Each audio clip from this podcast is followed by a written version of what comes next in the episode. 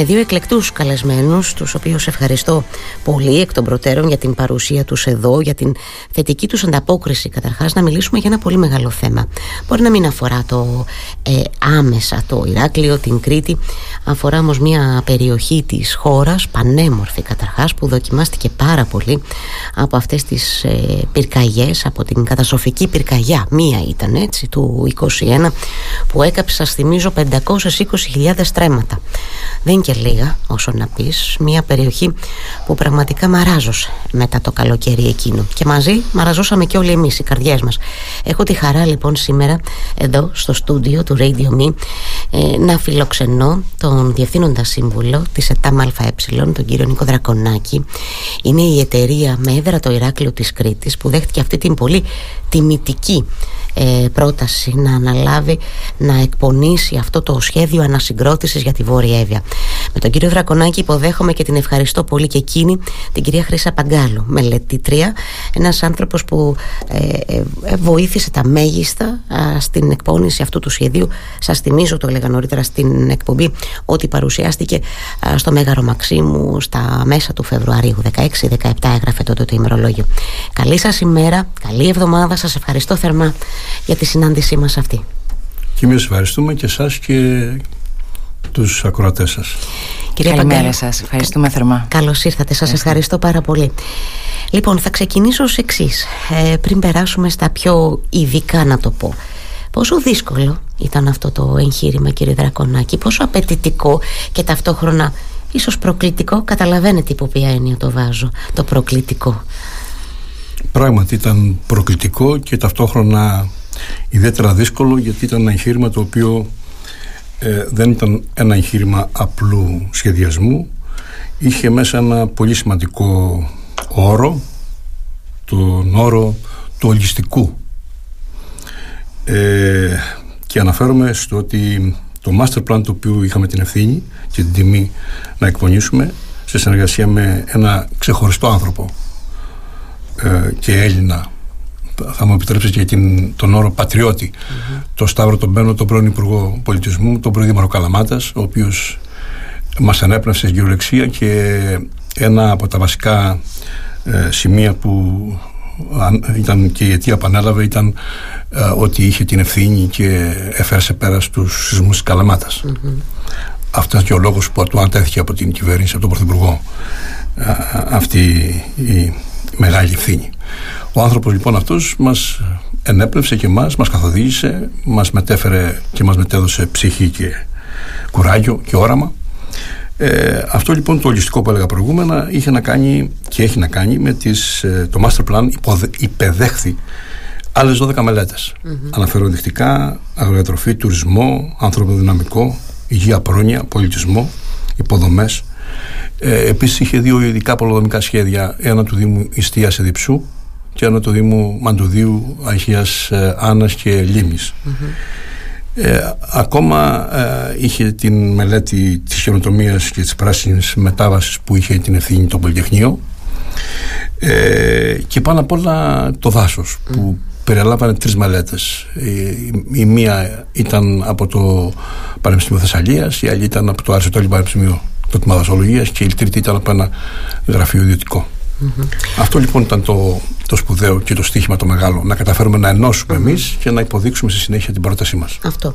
Ε, κυρία Παγκάλου, πόσο ε, δύσκολο ήταν λοιπόν αυτό να έρθουν αυτές οι μελέτες και να κουμπώσουν σε ένα συνολικό, ολιστικό σχέδιο; Ε, και το, σας ρωτώ και εσάς προσωπικά πόσο δύσκολο και ε, πόση πρόκληση περιείχε αυτή η ανάθεση της, της ευθύνης αυτής; Ήταν πράγματι μεγάλη διότι είχαμε να συνομιλήσουμε σε καθημερινή βάση και υπό το συντονισμό του αγαπητού κ. Σταύρου Μπένου ε, με, με πάρα πολλούς ανθρώπους ώστε να, να καταφέρουμε όλες αυτές οι μελέτες ε, να μπορέσουν να, ε, να, να, να διαμορφώσουν ένα όλον μια συνεκτική, ένα στρατηγικό σχέδιο συνεκτικό το οποίο θα ουσιαστικά θα κατευθύνεται από τις ίδιες βασικές Οπότε με αυτήν την έννοια είχε ε, πολλή δουλειά και πάρα πάρα πολύ ενδιαφέρον. Ιστορικό θα έλεγα εγώ. Ναι, θα συμφωνήσω εγώ μαζί σας.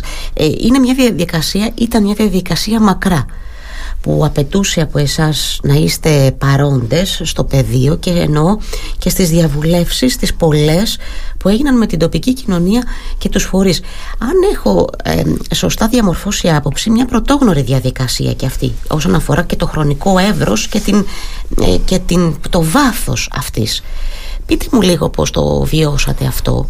Ε, πράγματι ήταν μακρύ, μακρύς ο δρόμος, ε, διήρχησε 14 μήνες. Οι, οι διαβουλεύσεις που έγιναν με την τοπική κοινωνία ξεπέρασαν τις 30. Ε, τα ακούσαμε όλα και τους ακούσαμε όλους, στη γεωλεξία. Ε, και μέσα από αυτή τη διαδικασία υπήρξαν και με τη βοήθεια και της τεχνολογίας του διαδικτύου πολλαπλάσιες των 30 διαβουλεύσεων δεδομένου ότι είχε δημιουργηθεί μια πλατφόρμα η οποία υπεδέχθη ε, προτάσεις ε, πολλές φορές αντιρρήσεις, διαφωνίες και ε, προβληματισμούς, ε, σκέψεις της τοπικής κοινωνίας και κυρίως του επιχειρηματικού κόσμου. Πάνω απ' όλα όμως ε, αυτό που έκανε ήταν να βάλει στο επίκεντρο του ενδιαφέροντος το δάσος mm. ως η ψυχή τέλος πάντων και η καρδιά του εγχειρήματος και ταυτόχρονα το σημείο αναφοράς, δεδομένου ότι ε, ήταν η μεγαλύτερη, όπως είπατε, φυσική καταστροφή που έγινε στην Ελλάδα ποτέ από την ίδρυσή του, του ελληνικού κράτους. Μια από τις μεγαλύτερες ε, καταστροφές στην Ευρώπη. Περιβαλλοντικές αλλά και φυσικές καταστροφές. Και επνίγησαν, επνίγησαν πέραν από το ίδιο το δάσος και οι άνθρωποι του δάσους. Δηλαδή οι ρητινοσυλλέχτε, οι μελισσοκόμοι, και όλοι οι άνθρωποι αυτοί οι οποίοι ζούσαν από το δάσος. Έπρεπε λοιπόν οι άνθρωποι αυτοί να τεθούν στο επίκεντρο βέβαια μέσα από την κρατική αρρωγή και όχι από εμάς, από το δικό μας σχέδιο αλλά εν τέλει η επόμενη μέρα έπρεπε να βρει τους ανθρώπους αυτούς ε, πάνω απ' όλα ε, ε, ψυχικά να το πω έτσι έτοιμους ε, και να δώσουν μαζί με τον υπόλοιπο κόσμο την τοπική αυτοδιοίκηση και ε, κατ' επέκταση τα συναρμόδια υπουργεία τη μάχη για την επόμενη μέρα. Αυτή την έμπνευση και αυτό το, πώς να το πω, αυτό που ενέπνευσε σε εσάς, ο Σταύρος Μπένος, το νιώσατε να, το, να το καταλαβαίνει και ο πολίτης. Γιατί τέθηκε στο επίκεντρο τώρα ο πολίτης, ο επαγγελματίας οι άνθρωποι του δάσους όπως είπατε κύριε Δρακονάκη.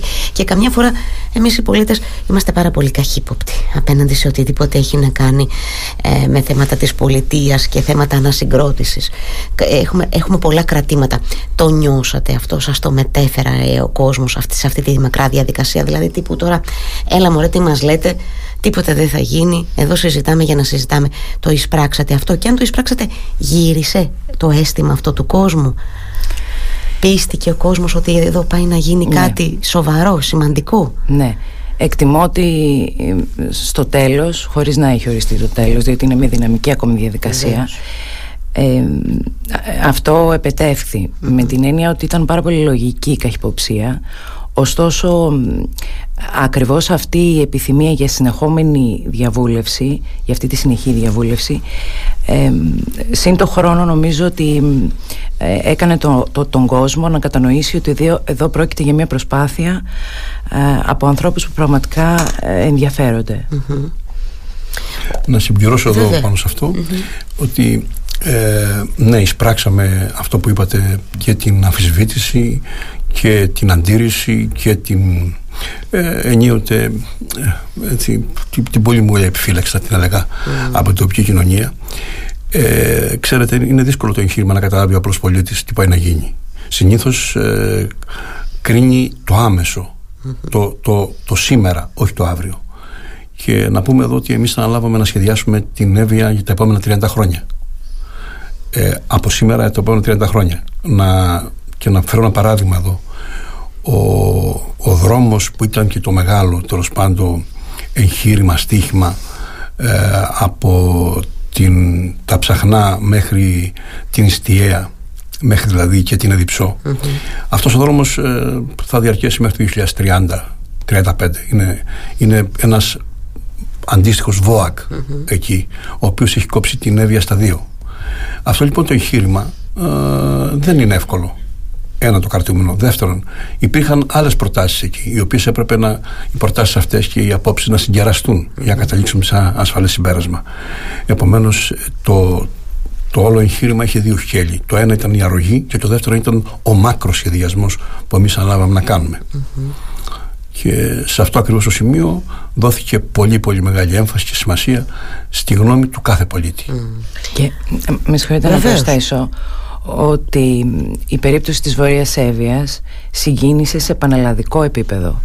Δηλαδή ε, στο πεδίο της δημόσιας διαβούλευσης και ε, μέσα από την πλατφόρμα την οποία ανέφερε ο κ. Δρακονάκης υπήρξαν προτάσεις από ανθρώπους ε, όλης της Ελλάδος και όχι μόνο της Βόρειας Εύβοιας και αυτό είχε πολύ ιδιαίτερο ενδιαφέρον. Ναι, μεγάλη σημασία. Ναι, είναι αυτό που είπα και εγώ ότι καταρχάς συναισθηματικά όλοι εμπλακήκαμε. Ακόμη και εμείς που είμαστε πολύ μακριά. Εγώ βέβαια έτσι διατηρώ πολύ στενούς δεσμούς με την περιοχή, τη γνωρίζω και και την αγαπώ ιδιαίτερος. Να πούμε δύο πράγματα, δύο, τρία, τέσσερα, τα, τα βασικά, γιατί δυστυχώς δεν έχουμε πάρα πολύ χρόνο, αλλά να πούμε δύο-τρία πράγματα για αυτό το master plan. Γιατί διαβάσαμε μερικά δημοσιεύματα, αλλά νομίζω ότι έχει ουσία να αναδείξουμε ε, τα, τα βασικά του σημεία. Καταρχάς περιλαμβάνει στο σύνολο 71 έργα, αν δεν κάνω λάθος. Λέγαμε και μαζί νωρίτερα, λίγο πριν μπούμε στο στούντιο, ότι κάποια έχουν ήδη δρομολογηθεί, ήδη ξεκινήσει.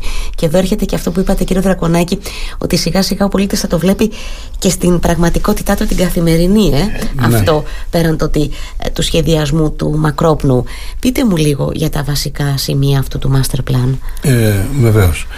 Ε, πολύ σωστά επισημάνατε ότι ο πολίτης ε, έπρεπε και πρέπει να το δει από την επόμενη μέρα και αυτό το master plan το φρόντισε αμέσως. Να πω δύο παραδείγματα. Mm-hmm. ε, μεσούσεις της, ε, του σχεδιασμού και της δικιάς μας τέλος πάντων της δουλειάς εκεί ε, υπήρξαν ε, πράγματα εκεί που γινόντουσαν. Για παράδειγμα ε, το master plan προέλεψε μέσα από τη μελέτη του πολιτισμού συγκεκριμένες ε, παρεμβασεις ε, χειροπιαστές. Δηλαδή η Εθνική Λυρική Σκηνή έδωσε εκεί κατά τη διάρκεια του περασμένου χρόνου παραστάσεις. Η, το Φεστιβάλ Θεσσαλονίκης ε, μικρού μήκους ε, δημιούργησε εκεί ένα παράρτημα και έγιναν πολύ σπουδαίες έτσι, εκδηλώσεις εκεί οικαστικού χαρακτήρα. Ε, επίσης το Μέγαρο Μουσικής ε, μετέφερε εκεί οι δραστηριότητες του ε, ακόμα τις ημέρες των Χριστουγέννων φέτος, πρόσφατα δηλαδή, με μια πρόταση δική μας υλοποιήθηκε στο, μέγαρο, στο ε, μετρό της Αθήνας όπου έγινε έκθεση, τριήμερη έκθεση τοπικών Αυτά λοιπόν ήταν τα αμεσα Ε, να πάμε στα αυτά που είπατε, τα 71 έργα. Από το ένα πολύ μακρύ κατάλογο που παραμένει και σήμερα δεξαμενή και θα παραμείνει δεξαμενή και θα εμπλουτίζεται για πολλά χρόνια ακόμα ε, επιλέξαμε ο, ο βασικός στόχος και επιλογή μας εννοείται ε, κάθε υπόδειξη του Σταύρου του Μπένου ήταν ε, ό,τι θα προτείνουμε θα πρέπει να έχει υψηλό βαθμό οριμότητας για να μην είναι ευχή να έχει τελικό δικαιούχο και πηγή χρηματοδότησης.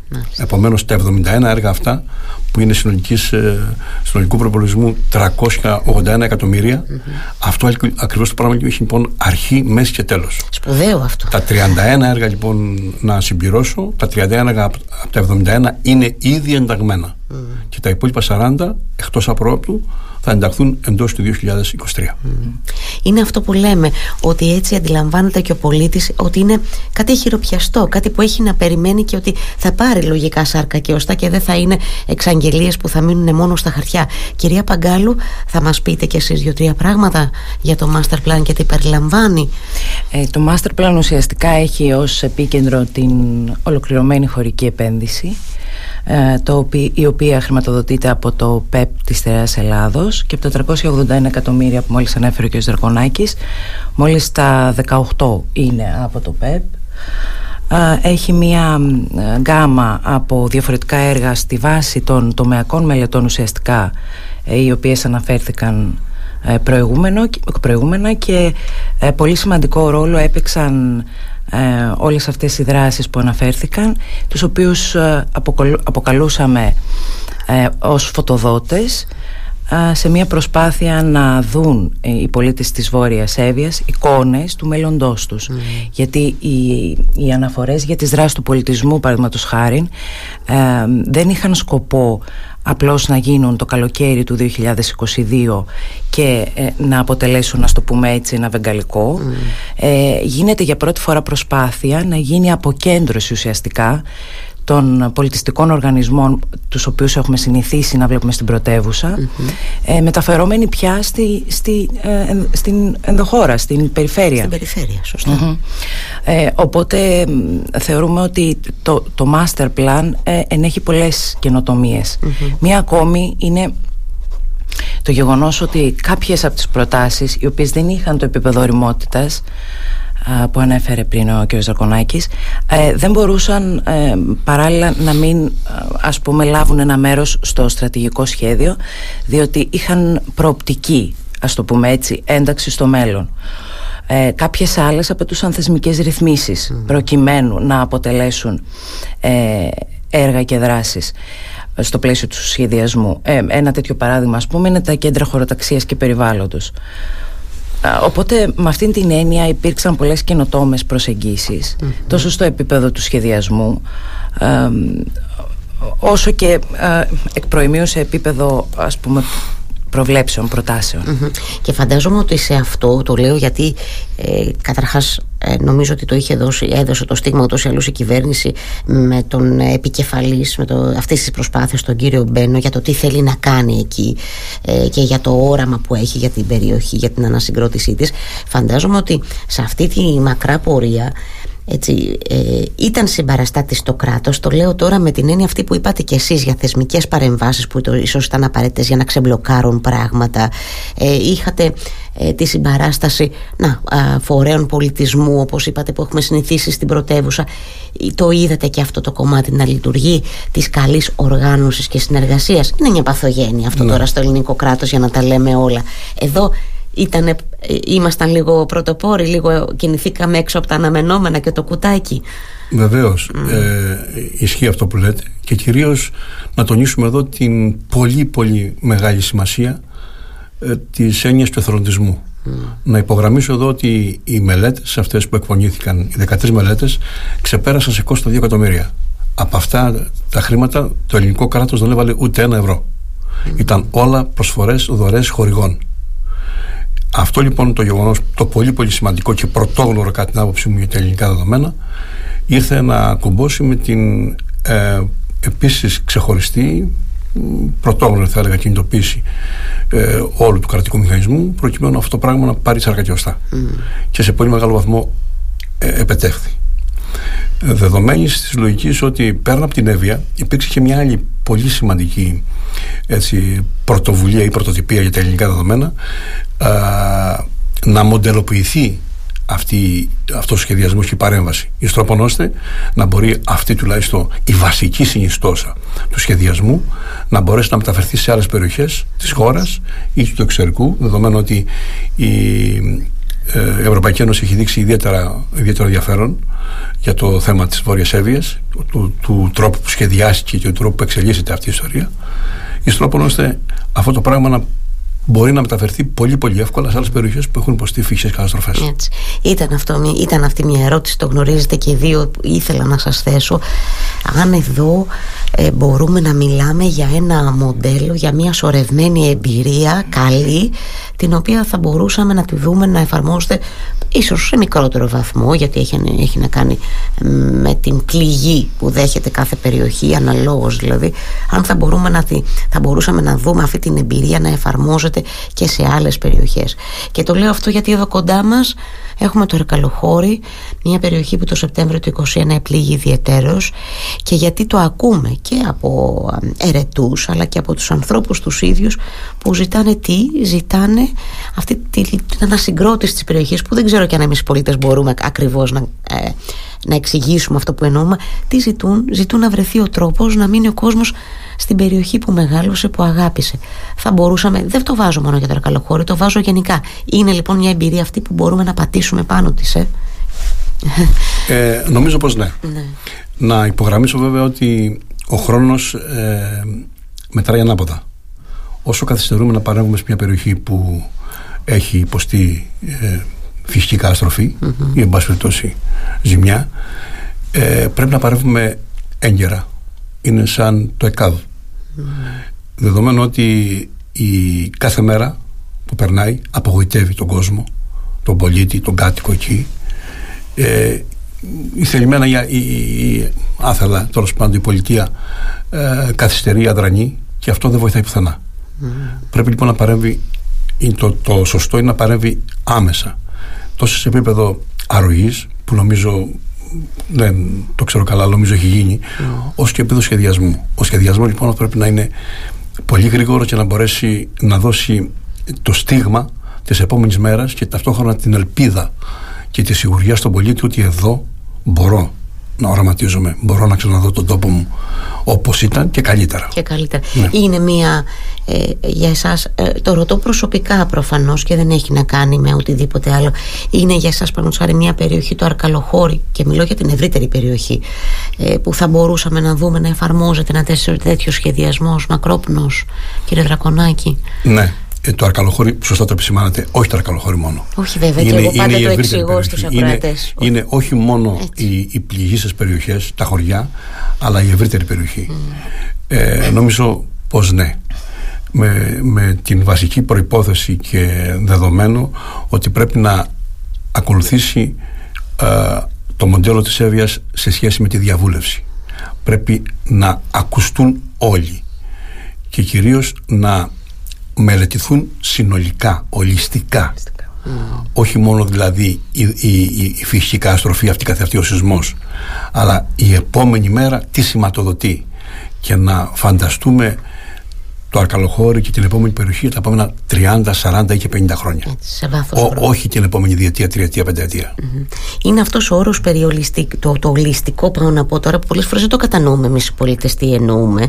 Ε, και είναι σημαντικό αυτό, κύριε Παγκάλου.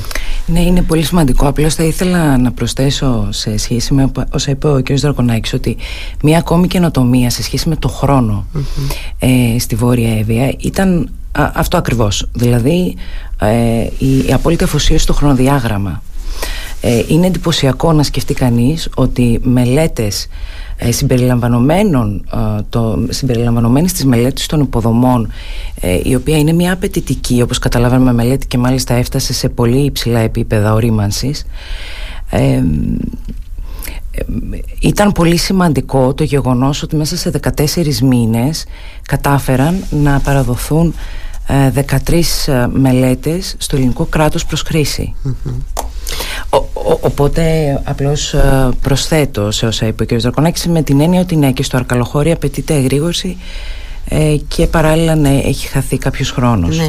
Αναδεικνύεται νομίζω την παρέμβα, την, με αυτά που λέτε ότι πρέπει να είναι άμεση η παρέμβαση σε τέτοιες άμεση. ιστορίες, σε ναι. τέτοιες υποθέσεις Διευρυμένη χωρικά ασφαλώς και Βέβαια, σε επίπεδο οράματος 30 χρόνων. Και να αποφύγουμε, αυτό επιτεύχθη στη Βόρεια Εύβοια, να αποφύγουμε ή δυνατόν αυτό το έντονα γραφειοκρατικό mm-hmm. της υπόθεσης. Οι μελέτες αυτές και ειδικά τα δύο ειδικά πολεμικά σχέδια που εκπονήθηκαν στους δύο Δήμους θα ήθελαν μερικά χρόνια για να εκπονηθούν.